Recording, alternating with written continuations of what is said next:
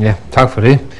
Jeg har lavet et, øh, nu skal vi se her, en lille oversigt over det, jeg vil sige, så den kan passende gå rundt.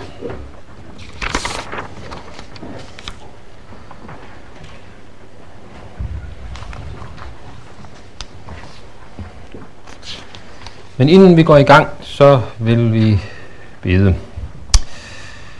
Kære himmelske far, vi takker dig, fordi du har givet os din kirke. Tak fordi du har givet os et fællesskab omkring ordet og sakramenterne.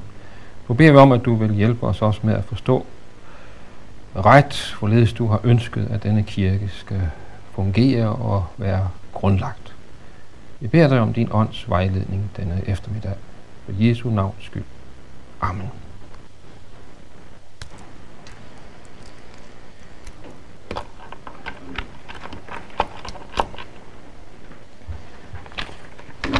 Hvad bygger en kristen kirke på ifølge Nye Testamente? Det vi skal beskæftige os med her, det er altså kirkens basis, kirkens fundament, det som kirken er forpligtet på ifølge Ny Testamente. Og lad mig sige, at vi sætter jo fokus på Ny Testamente nu her i eftermiddag. Der kommer en række aktualiseringer senere med dagsaktuelle problemstillinger. Det er ikke lige det, der er i fokus her i dag. Vi skal koncentrere os om de nytestamentlige skrifter og deres udsagn om kirken og dens basis. Hvad bygger kirken på? Ja, det kan jo forstås rent bogstaveligt. Kirken har et fundament, en grundvold. Kirken er en bygning, og den har en grundvold. Og det, der interesserer os, det er simpelthen, hvilken sokkel har denne kirke? Øh, hvis man går til sådan en almindelig ordbog, så kan man få en definition af ordet sokkel, den nederste bærende del af en bygningskonstruktion, det faste grundlag for en bygning. Og det, det vi skal beskæftige os med nu her, det er simpelthen, hvad er det faste grundlag for kirken? Uh, ordet bruges i Nytestamentet i helt bogstavelig betydning. En bygning kan have et grund, en grundvold. Men det vi har blik for i dag er jo naturligvis ordet brugt i overført betydning. Og øh, det, som så er min pointe her, indledningsvis, det er, at ordet kan have en tredobbelt betydning. Så vidt jeg kan se. Når Bibelen taler om fundament eller grundvold, så kan det betyde forudsætning, basis, en base. Altså, et fundament er selve forudsætningen for bygningen, Uden grundvold, så findes der ganske enkelt ikke nogen bygning. Hvis grundvolden synker eller bryder sammen, så bryder hele bygningen sammen. Altså uden grundvold, så falder bygningen sammen. Så forstået på den måde, så er bygningens grundvold jo selve bygningens forudsætning. For det andet, fundamentet er det, som giver bygningen stabilitet. Uden en god grundvold, så bliver der ikke tale om en bestandig og øh, vedvarende bygning. Så vakler bygningen. Vakler grundvolden, så vakler bygningen. En bygning kan troes af vind og vejr og naturkatastrofer, men grundvolden er det, som stabiliserer bygningen. Den rokkes ikke. Den er grundfæstet. Det er det ord, som jo ofte bruges, at være grundfæstet, altså at være stabiliseret og have en bæredygtig grundvold. Og det tredje, ja, det er øh, min opfattelse af ordet grundvold i øh, Nytestamentet også har betydningen det bestemmende, det retningsgivende, det normsættende. Altså bygningens grundvold er i en vis forstand også bygningens norm. Og det er den øh, træklang, som jeg gerne vil lægge ned over materialet nu her, eller forstå materialet ud fra, ud fra de øh, øh, overskrifter, som I kan se her på arket. Men først, slet ikke noget om ordet grundvold. Det første, jeg vil sige, det er, at menigheden er Guds menighed. Den tilhører Gud, den tilhører Kristus. Måske vi kunne slå øh, lyset på der. Øh, kirken kaldes Gud. Vi har det for eksempel her, Guds, vi har det for eksempel her i 1. Korintherbrev kapitel 3, vers 9. I det foregående har Paulus beskrevet øh, sit øh, samarbejde med Apollos, og han taler her om, bruger her plantebilledet, og i den sammenhæng taler han om, at kirken er Guds mark. Og så skifter billedet med det samme, Og øh, han går over i bygningsbilledet, og han taler om kirken, menigheden som Guds bygning. Vi kan se, hvordan det i det der vers 9 er Paulus om at gøre og understrege, at kirken er Guds. Korintherne tilhører ikke sig selv. De tilhører ikke de populære forkyndere, Peter, Apollos osv. Men menigheden er Guds, kirken er Guds. Vi lægger også mærke til det, når nede i kapitel øh, 3, vers 16, der understreges det igen og igen, at I er Guds tempel. Menigheden er Guds. Den er resultatet af Guds virke, og den er alene i kraft af den Guds nåde, der blev skænket Paulus, at han virkede i Korinth. Det er Gud, der er herre over menigheden. Og når Paulus taler til den øh, menighed, så taler han ikke som menighedens herre. Øh, det tilkommer hverken apostlen eller en embedsindehaver at sætte sig i Guds sted og oprette et normsæt. Apostlen kan ikke gøre sig til herre over menigheden. Tilsvarende så kaldes menigheden jo altså heller ikke folkets. Der står ikke her, at I er folkets tempel, at I er folkets mark eller folkets bygning. Menigheden kaldes ikke her folkets kirke. Den kaldes Guds kirke. Det er ikke folket, der sætter dagsordenen og er normerende for menigheden, men menigheden er Guds menighed. Den tilhører ham. At menigheden tilhører Gud betyder også, at den udgår fra Gud. Den skylder Gud sin eksistens. Det er kun i kraft af Guds gerning, at menigheden kan eksistere som menighed. Og det betyder jo, at den menighed bygger, altså når vi spørger om, hvad bygger menigheden på, ja, så bygger den altså først og fremmest på, at den er Guds kirke, den er Guds menighed. Den er ikke autonom, men den er teonom, hvis nogen bruge et sådan kunstord. Den er ikke selvbestemmende og har selvstyre, men den er i hele sit udgangspunkt at forstå som Guds menighed. Men tilbage til ordet grundvold. I øh, uh, 1. Korinther brev kapitel 3, vers 10 og 11, uh, øh, der står, For efter den nåde, der er givet mig af Gud, har jeg som en køndig bygmester, arkitekt, lagt grundvolden, men en anden bygger videre på den. En hver bør se til, hvordan han bygger, for ingen kan lægge anden, anden grundvold end den, der er lagt, nemlig Jesus Kristus. Altså, Paulus har som apostel grundlagt menigheden i Korinth, og grundvolden han har lagt er Jesus Kristus. Og læg mærke til sammenhængen her. Paulus taler ikke om den enkelte her. Hvad bygger jeg mit liv på? Det er ikke det, der er pointen. Det er, hvad bygger menigheden sin eksistens på?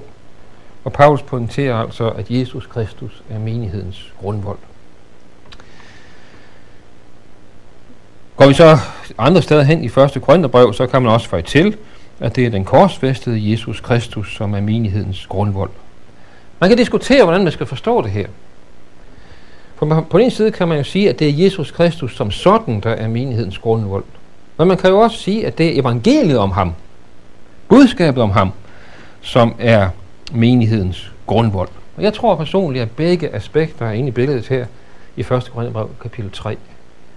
Paulus taler såvel om Jesus Kristus som om budskabet om ham. Øh, I det foregående har Paulus jo modstillet ordet om korset og så verdens visdom. Og han siger, at man skal ikke gøre evangeliet til en visdom, for et sådan evangelium kan ikke være fundament for den kristne menighed. Det er i den sammenhæng, der hvor man gør evangeliet til en visdom, at Paulus altså siger, at man kan ikke lægge anden grundvold end den, der allerede er lagt. Og dermed sigter han jo tydeligvis til dem, der kommer til Korinth med et budskab, der er iblandet det såkaldte, den såkaldte visdom. Nej, det er budskabet om Jesus Kristus og det som korsfæstet, som er menighedens basis og norm. Prøv vi nu på at anlægge denne træklang på ordet fundament eller øh, grundvold. Ja, så kommer vi for mig at se til tre forskellige øh, resultater, som supplerer hinanden. For det første, når vi taler om, at Jesus Kristus er menighedens grundvold, så mener vi, at han er menighedens forudsætning. Når, når Paulus erklærer, at Jesus Kristus er menighedens grundvold, så er pointen jo, at evangeliet om Jesus Kristus er selve forudsætningen for, at der er tale om en kristen menighed. Evangeliet skal have lyttet for, at menigheden kan eksistere, og for at det giver mening at tale om en kristen menighed.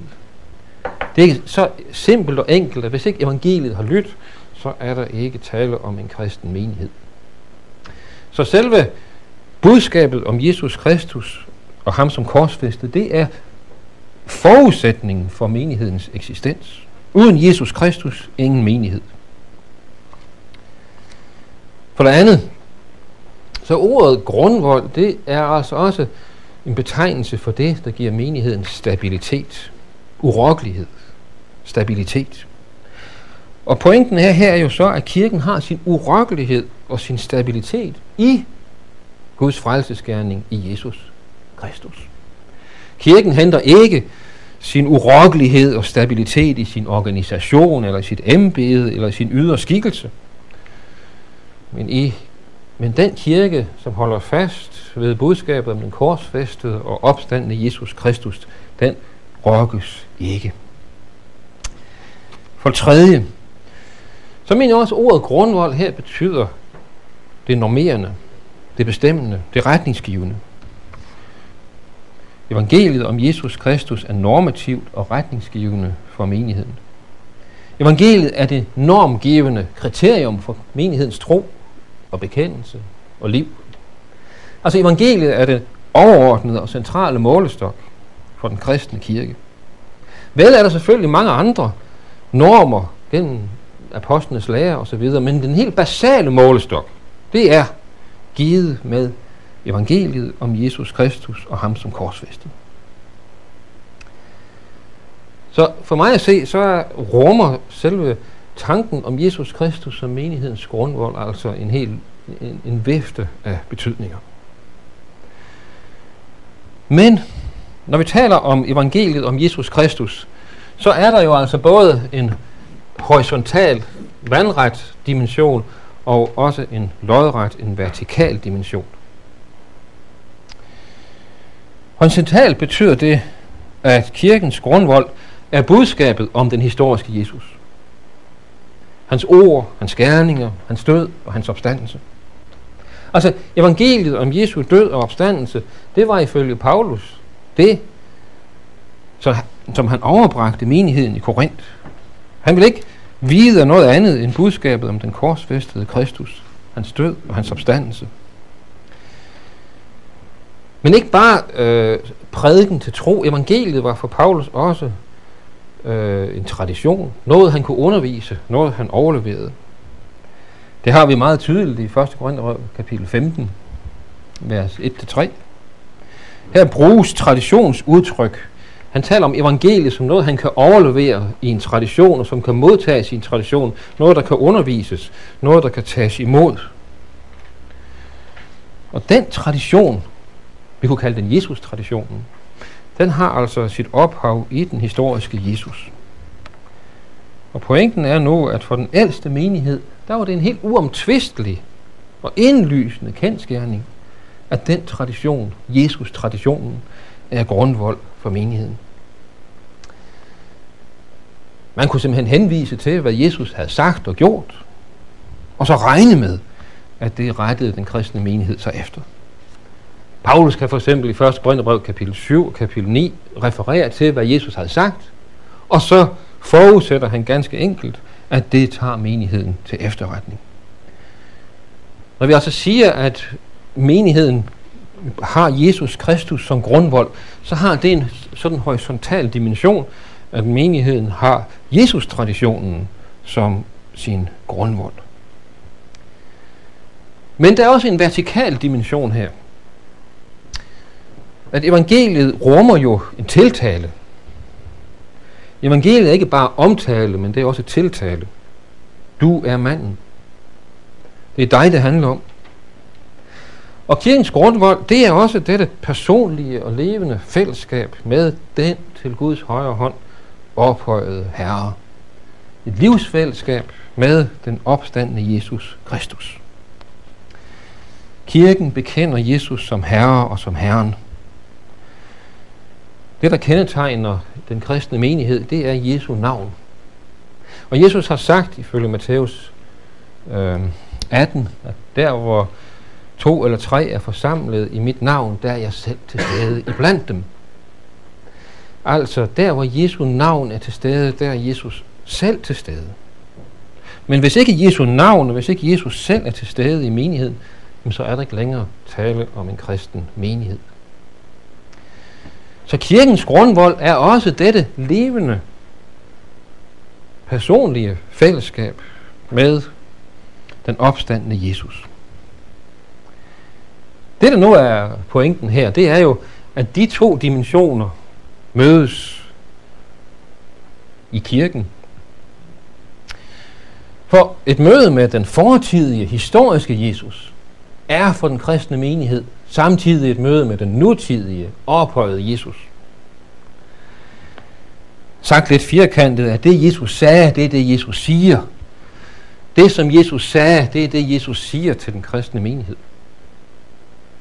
Eller sagt på en anden måde, Jesus siger ikke i dag, hvad han ikke sagde.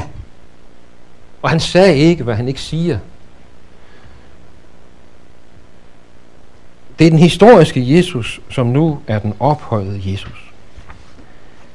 Altså kirkens grundvold er både budskabet om denne historiske Jesus, hans ord, hans gerninger, hans død og hans opstandelse, som fortidige historiske begivenheder. Men det er samtidig det personlige og levende fællesskab med den samme Herre, den opstandende Jesus Kristus. Hvad bygger en kristen menighed på ifølge Nye Testamente? ja, mit første svar her, det er jo altså, at kirken bygger på evangeliet om den korsfæstede Jesus Kristus. Uden ham er der ikke tale om nogen kristen menighed. Han er basis med alt det, som det rummer. Det er udtryk.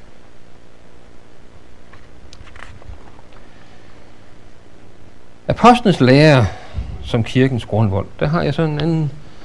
Nu skal vi se. Hvor har jeg den nu henne? Der.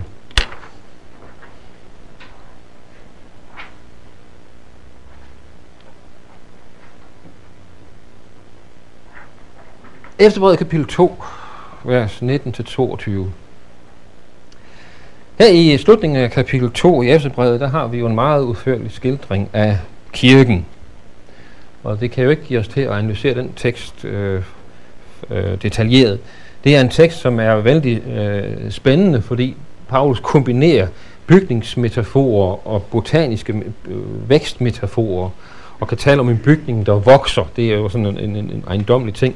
Det, det specielle er jo i og for sig, at det er det samme kombination af termer, vi har i 1. Korinther 3, hvor han taler om kirken som en mark med, bygning, med, med, med planter og så videre, og så kombinerer han bygningsbilledet der. Så bygning, plante- og bygningsbilledet, vækstbilledet og bygningsbilledet kombineres i 1. Korinther 3, og noget tilsvarende har vi også her.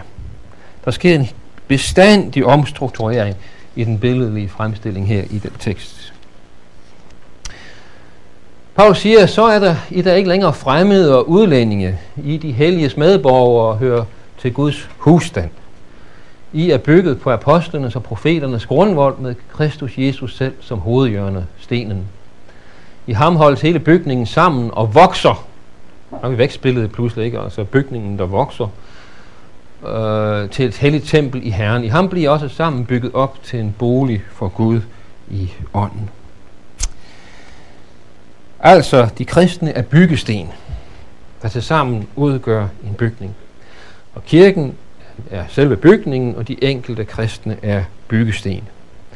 Og så hedder det her, at de er bygget op på apostlenes og profeternes grundvold. Vi har her en genitiv, og som bekendt, så kan genitiver jo være gens, øh, forstås på flere måder. Men i den her sammenhæng er det jo tydeligt, at pointen ikke er, at øh, Paulus vil ikke tale om grundvolden, hvorpå apostlene og profeterne hviler. Det er ikke den grundvold, som de hviler på. Der er heller ikke tale om den grundvold, som apostlene og profeterne har lagt. Det kunne sprogligt set godt være betydningen. Men øh, vi må her have en, sådan en forklarende, en definitionsgenitiv, der taler om den grundvold, der består af apostlene og profeter. Altså, kirken er beskrevet som en bygning, der har apostlene og profeterne som grundvold.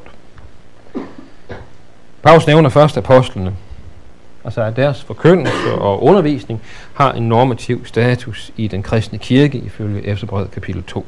Kirken bygger på apostlenes lære.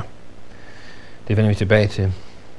Derfor nævnes jo så profeterne, og det er jo et stående problem, hvad det er, Paulus tænker på her, når han taler om profeter. Hører de til den gamle pagt eller den nye pagt? Tænker øh, teksten her på de profetiske skrifter i Gamle Testamente? Eller tænker man på menighedens profeter? I den sidste betydning har vi jo ordet ellers i efterbrevet. Det findes jo en tre steder, og de to andre steder, der tales helt klart om, at det er kirkens, øh, det er et kirkeligt embede, eller det er i hvert fald nogen, der fungerer i den kristne kirke, som kaldes profeter. Og derfor kunne man godt forestille sig, at det også var den betydning, ordet har her i Æsebrevet 2. Alligevel så øh, må vi alligevel regne med, at Paulus her sigter til de gamle testamentlige profeter, og i hele taget tænker på gamle testamentet som hellig skrift for den kristne kirke.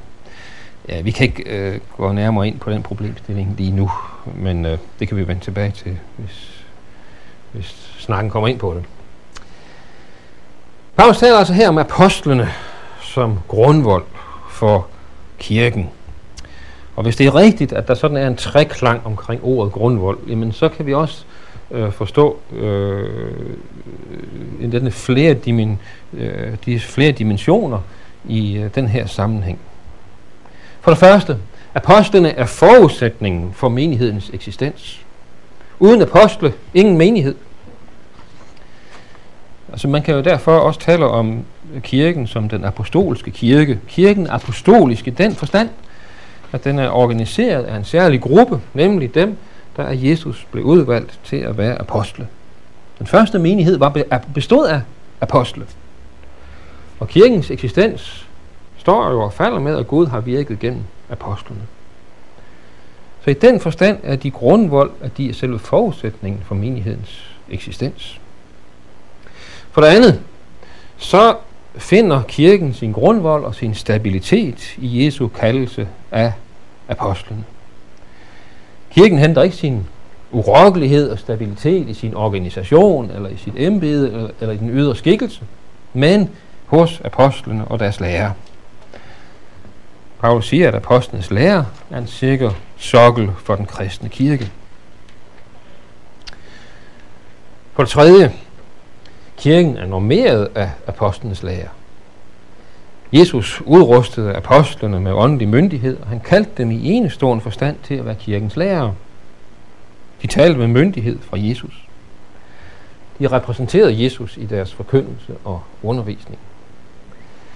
Apostlenes lære er så at sige den overordnede og centrale målestok for den kristne kirke. Ja, apostlenes lære er autoritativ for kirken, og det kom jo også i den ældste menighed til udtryk på den måde, at apostlene talte til menighederne med myndighed fra Jesus selv. Tænk på Paulus, hvordan han indleder sine breve. Han taler utryggeligt, ikke som menighedens apostel, men som Jesu Kristi apostel. Nemlig med myndighed, ikke fra menigheden, men fra Jesus Kristus.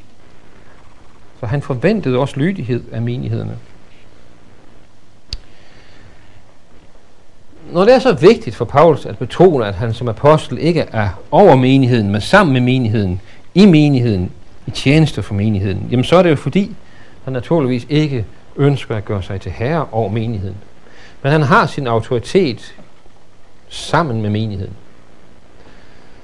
Apostlenes lære er altså ikke et autoritært, autoritært regime, men der taler om en autoritativ myndighed. Og her vil jeg gerne sondre klart mellem det autoritære og det autoritative.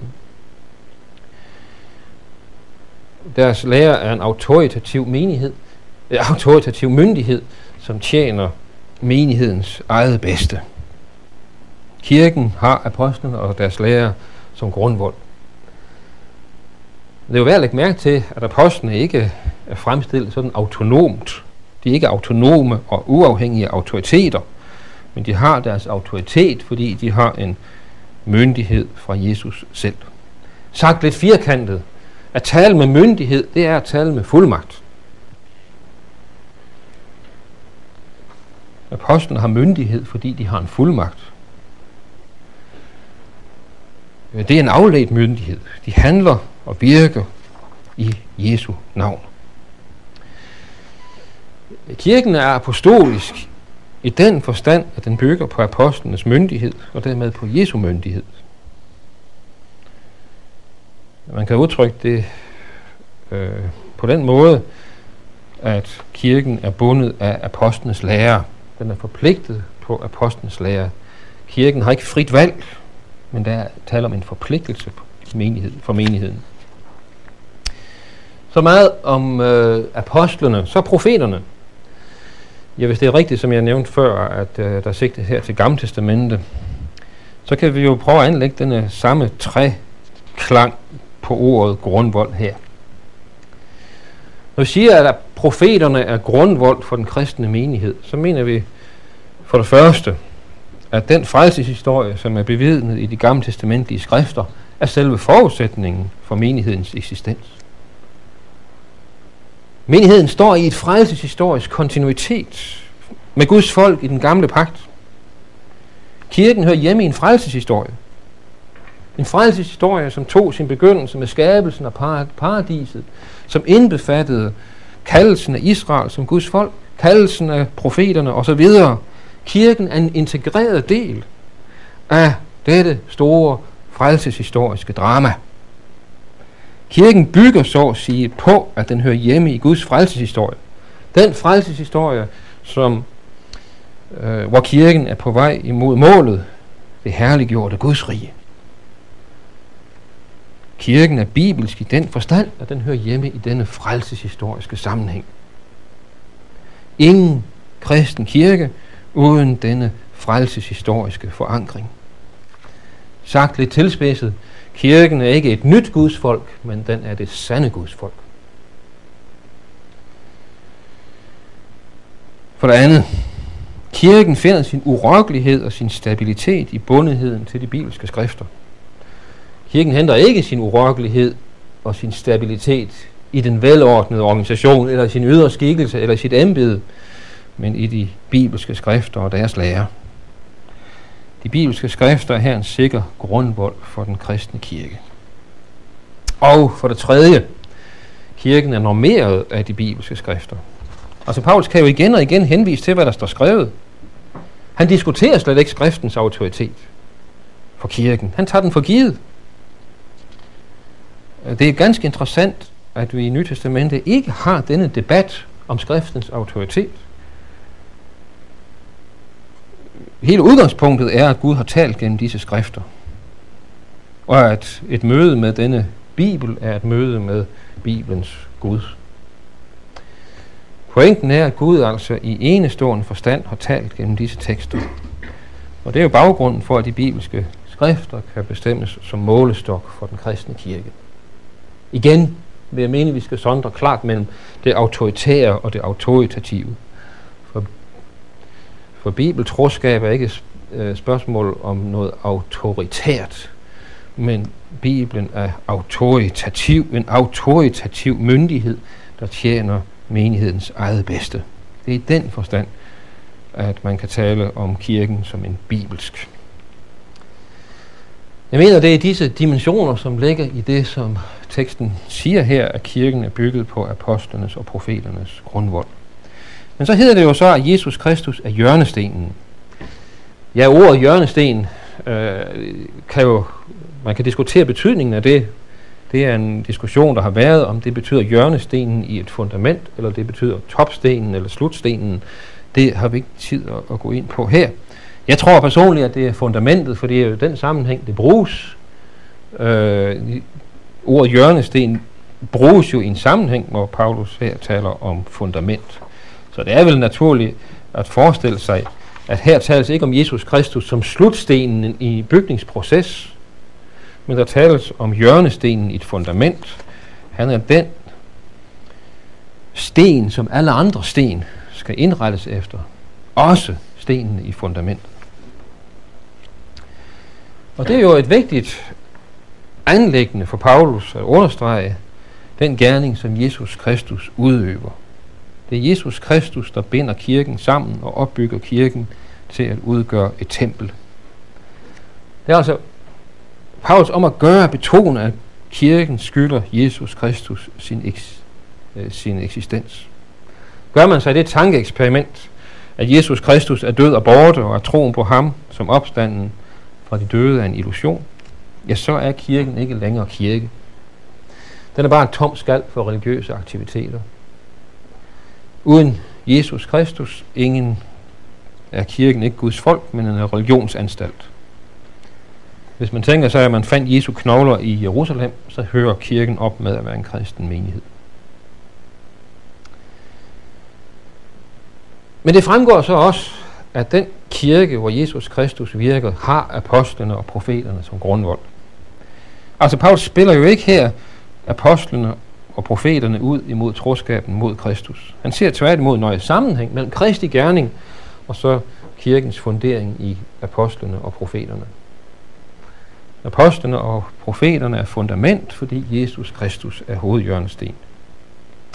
Altså med andre ord, det er som Kristus vidner, at profeterne og apostlene er fundament for kirken. Paul sonder her tydeligvis mellem centrum og periferi. Det centrale er Jesus Kristus, ham der virker i og med kirken. Apostlen og profeterne er ikke centrum, men periferi. Men altså en nødvendig periferi. Så sandt et fundament er nødvendigt for en bygning. Ja, 1. Korintherbrev kapitel 3. Vi kan godt tage, vende tilbage til den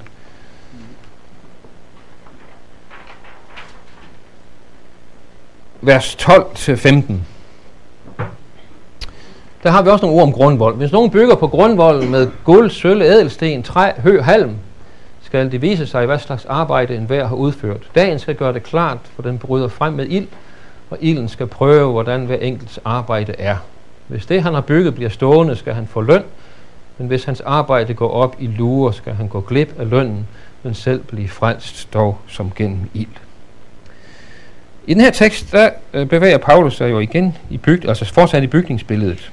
Kirken er Guds bygning, Jesus Kristus er fundament. Det, som det handler om her, det er så, hvordan man bygger videre på det fundament. Og der siger Paulus jo med et øh, særligt billede, at man kan bygge videre med ædelsten eller med værdiløse materialer. Spørgsmålet er jo, hvad det er, der sigtes til med guld, sølv og ædelsten henholdsvis træ, hø og halm. Jeg forstår teksten sådan, at det, som Paulus sigter til, det er sammenhængen med fundamentet. Altså, det der er træ, hø og halm, det er den forkyndelse, som korresponderer dårligt med evangeliet om den korsfæstede Jesus Kristus. Mens guld og sølv og ædelsten, det er den forkyndelse, der korresponderer godt med øh, fundamentet med evangeliet om Jesus Kristus og det som korsfæstet. Og Paulus erklærer jo altså her, at det, der er resultatet af en ret forkyndelse, vil have en blivende værdi. Det vil bestå ildprøven, og forkynderen vil få løn. Vers 14. Men i modsætning til det, så vil det, der ikke er tilstrækkeligt baseret på den rette forkyndelse af Jesus Kristus, gå til grunde. Forkynderen vil selv blive frelst, uden at få løn, men det, der er virket, vil gå til grunde. Øh, vi får ikke her at vide, hvad det er, der er virket. Hvad er det, der går til grunde? Der er altså noget i menigheden, i menighedens virksomhed, som er baseret på denne mangelfulde forkyndelse. Er det tjenesten som sådan? Er det øh, noget, tjenesten tager sigte på? Et evangeliseringsfremstød? Eller en gudstjeneste? Eller hvad er det for noget? Vi får, ikke det, vi får det ikke at vide. Men hvis det er bygget på den udvandede og ufarlige forkyndelse med denne sammenblanding af værtslig visdom og ordet om korset, ja, så vil det gå til grunde, siger Paulus, når dagen åbenbares med ild. Men uanset hvordan det nu skal forstås, så er det jo klart, at den forkynder, der er talsmand for træ, hø og halm, han må forudsættes selv at stole på sit budskab. Men han bliver alligevel frelst. Og men det sker gennem ild, med nød og næppe. Det er en forkynder, som er i en meget farlig situation, som kan let gå glip af frelsen, men han bliver frelst, siger Paulus, selvom han er talsmand for øh, den bristfældige øh, forkyndelse og undervisning. Altså, Paulus ser for sig en situation, hvor, menigheden lyd, hvor der i menigheden lyder en forkyndelse, som ikke er i fuld overensstemmelse med fundamentet, altså evangeliet om den korsfæstede Jesus. Det, det er træ, hør og halm, som stemmer dårligt med dette fundament. Og alligevel, så formaner Paulus her ikke til kirketugt eller til et brud på prædikestolsfællesskabet. Han øh, siger ikke, at man skal udelukke den forkynder af menighedens midte. Han tager det for givet, at der selv i en sådan situation kan blive tale om frelse. For der er trods alt tale om en vis samhørighed med evangeliet om den korsfæstede Kristus. Disse forkyndere bygger trods alt på grundvolden på evangeliet om Kristus. Men inden for den ramme, så opererer Paulus åbenbart med en vis fleksibilitet. Og han forudsætter ikke enighed på alle punkter. Det er bestemt ikke en situation, han ønsker sig. Men Paulus erkender, at der er situationer, hvor der lyder en defekt forkyndelse, og der fastholdes en defekt lærer, som trods alt ikke spærrer vejen til frelse. Men vi har også en tekst i kapitel 3, vers 16 og 17. Ved I ikke, at I er Guds tempel, og at Guds ånd bor i jer? Hvis nogen ødelægger Guds tempel, skal Gud ødelægge ham, for Guds tempel er helligt, og det tempel er I. Her går Paulus jo så et skridt videre og siger, at der er en situation, hvor menigheden bliver fordærvet. Øh, det er tankevækkende, at han siger, at I er Guds tempel. Når vi nu i øvrigt ved, hvad Paulus siger om, om korinterne, med deres moralske og dogmatiske svagheder.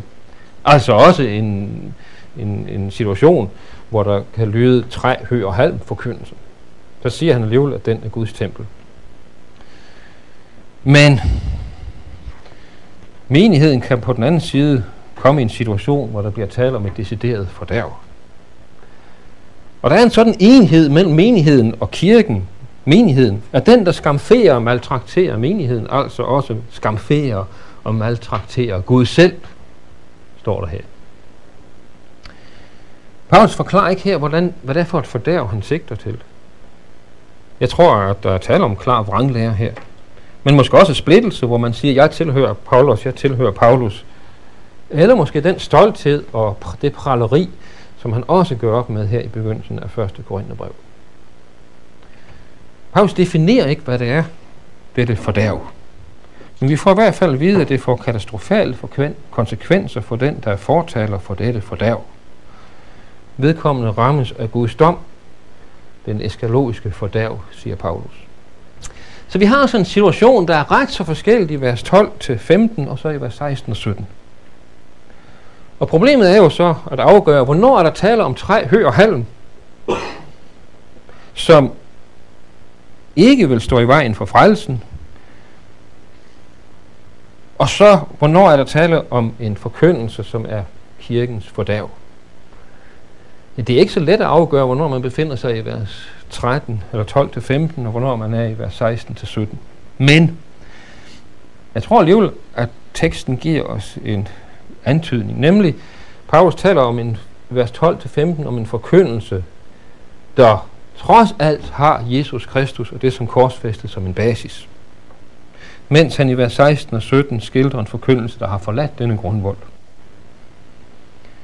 Det der træ, hør halm er noget, der stemmer dårligt med fundamentet, men det stemmer dog i en vis forstand med overens med fundamentet. Hvis det er en rigtig forståelse, så har vi altså her i vers 12-15 en beskrivelse af en større eller mindre overensstemmelse med fundamentet, mens vi i vers 16 og 17 har tale om en forkyndelse, der slet ikke har Jesus Kristus som grundlag. Det er den meget alvorlige side af, af, af teksten her. Paulus lader ikke spørgsmål om kirkens grund være sådan et adiærforhånd, hvor man kan mene noget forskelligt. Her taler Paulus ikke om rummelighed og frihed. Uh, Paulus mener, at kirken kan rumme forskellige artede synspunkter. Ja, han giver plads for en vis mangfoldighed. Og men han beklager den. Men der er en tydelig grænse. Der er lærerdomme, som er fordærvelige for menigheden, og som betyder forkyndernes og menighedens fordærv. Og det forfærdelige i den her sammenhæng er jo, at han sigter til personer inden for menigheden. Han taler jo ikke om forfølgelser. Det er ikke romer og grækere. Det er ikke jøder eller mysteriereligiøse folk osv., som angriber menigheden. Det er ikke dem. Det er ikke det fordærv, han tænker på. Han taler klart om mennesker i menigheden, som alligevel repræsenterer denne fordærvelige forkyndelse og undervisning. Vranglæren kan have katastrofale konsekvenser. Men Paulus viser altså, at det er fordi menigheden er dyrebar for Gud. Altså den skarpe afvisning af denne vildførende forkyndelse afspejler, at menigheden er kostbar og dyrebar for Gud. Menigheden skal for enhver pris bevares i livsfællesskabet med Gud.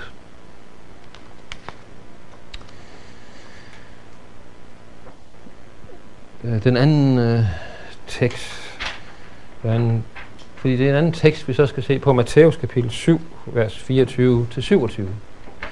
Derfor en hver, som hører disse ord og handler efter dem, skal ligne en klog mand, der har bygget sit hus på klippen. Og skybruddet kom, og floderne steg, og stormene suste og ramte det hus, men det faldt ikke, for dets grund var lagt på klippen. Men hver, som hører disse ord, ikke handler efter dem, skal ligne en tåbe, der har bygget sit hus på sand. Og skybruddet kom, og floderne steg, og stormene suste og slog imod det hus, og det faldt, og dets fald var stort. Her er vi jo ved afslutningen af bjergprædiken i Matthæus evangeliet, og Jesus slutter denne lange prædiken med at øh, beskrive dem, der hører de ord, han har talt, og dem, som har hørt det, og som gør efter. Et sådan menneske har bygget sit liv på klippegrund, mens den, der nok hører, men ikke handler derefter, sammenlignes med en, der bygger sit hus på sand. Det, der springer i øjnene her, det er jo, at, Paul, øh, at Jesus her ikke taler om at bygge sit liv på hans ord. Øh, ordet øh, grundvold her er ikke øh, en betegnelse for, eller klippegrund er ikke en betegnelse for den, der bygger sit liv på hans ord, på evangeliet, eller det åbenbarede ord, eller, eller lignende. Men det siges udtrykkeligt, at den, der bygger på klippegrund, det er den, der hører Jesu ord og handler derefter. I sammenhængen her, der øh, taler Jesus ganske ofte om det, den sammenhæng, der må være mellem at høre og at gøre. For eksempel bekendelsen.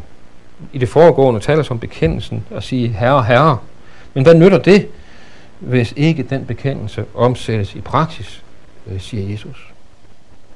Men i hele taget, så handler det her udsagn jo om Jesu bjergprædiken. Han er ved afslutningen af bjergprædiken, og det er jo nærliggende at formode, at den her tekst, den handler om hele bjergprædiken.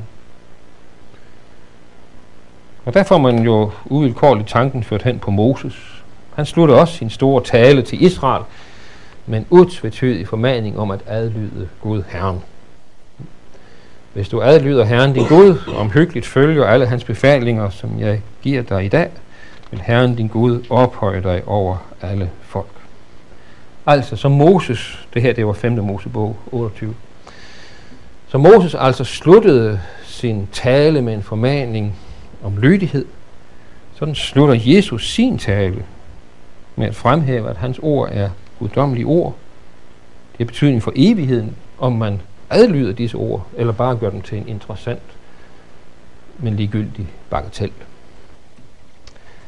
Tak på anden måde, så formaner Jesus altså, at hans efterfølgere ikke blot hører hans prædiken, men lader den blive målestok for livsførelsen. I modsat fald, så gør man Jesu undervisning til tomme ord, uden alvor og uden betydning. Troen vil ikke bare ytre sig i læbernes udsagn, men den kommer til udtryk i handling. Mennesker viser i praksis, om de ejer troen. Gerningerne afslører, om frelsen er til stede eller ej. At bygge sit liv på klippegrund, det er altså at høre Jesu ord og handle derefter. Øh, kirken skal ikke bare holde sig til den rette forkyndelse og den rette lære, men pointen her er jo, at denne forkyndelse og lære også skal være rettesnor for den etiske handling. Evangeliet skal ikke bare være dekoration og facade. Jesu ord skal ikke bare være til pynt. De skal være normative og forpligtende. Der taler om at gøre. Jesu ord skal omsættes i praksis. Jesus taler ikke bare her om en ortodoxi, men om en ortopraxi, at gøre ret efter hans ord. Og jeg mener, at det vil være i overensstemmelse med det, Jesus siger her. At for til, at det også handler om viljen til at omsætte hans ord i forkyndelse og lære. Det nytter jo ikke noget at besidde Jesu ord, hvis ikke det omsætter sig konkret i kirkens lære og forkyndelse. Jesu ord skal være forpligtende for kirken, både for dens lære og for dens forkyndelse og for den etiske vejledning. Nu er jeg ved at være ved vejs ende. Hvad bygger kirken på, ifølge Nyt Testamente? Jeg nu vil jeg ikke gentage, øh, hvad jeg har sagt her. Øh, jeg vil bare sige, at sådan som jeg forstår det, så er kirkens grund ifølge Nyt Testamente en del af kirkens væsen. Øh, sagt på en anden måde, så kan kirken ikke ændre sin grund, uden også at dermed at ændre sit væsen. Øh, kirken er på en farlig kurs, hvis den vil være autonom, og ikke længere vil være Guds kirke med alt, hvad det betyder. Altså det første afsnit her. Den er også på en farlig kurs, hvis evangeliet om den korsfæstede Jesus ikke længere står centralt i kirkens forkyndelse og undervisning, men at øh, hvis forkyndelsen fortoner sig sådan i almindelige religiøse betragtninger. Altså Øh, det andet her. Men kirken er også på en farlig kurs, hvis kirken er angst for at blive beskyldt for fundamentalisme, reducerer apostlenes lære til sådan en ligegyldig peditesse. Det tredje. Og kirken er på en farlig kurs, hvis den i praksis kompromitterer sit grundlag i iveren efter politisk korrekthed. I givet fald så står kirken altså i fare for at ændre på det, der giver kirken identitet. Kirken kan ifølge Nyt Testamente alene bevare sin identitet ved at bevare sit grundlag. Ja, tak for opmærksomheden.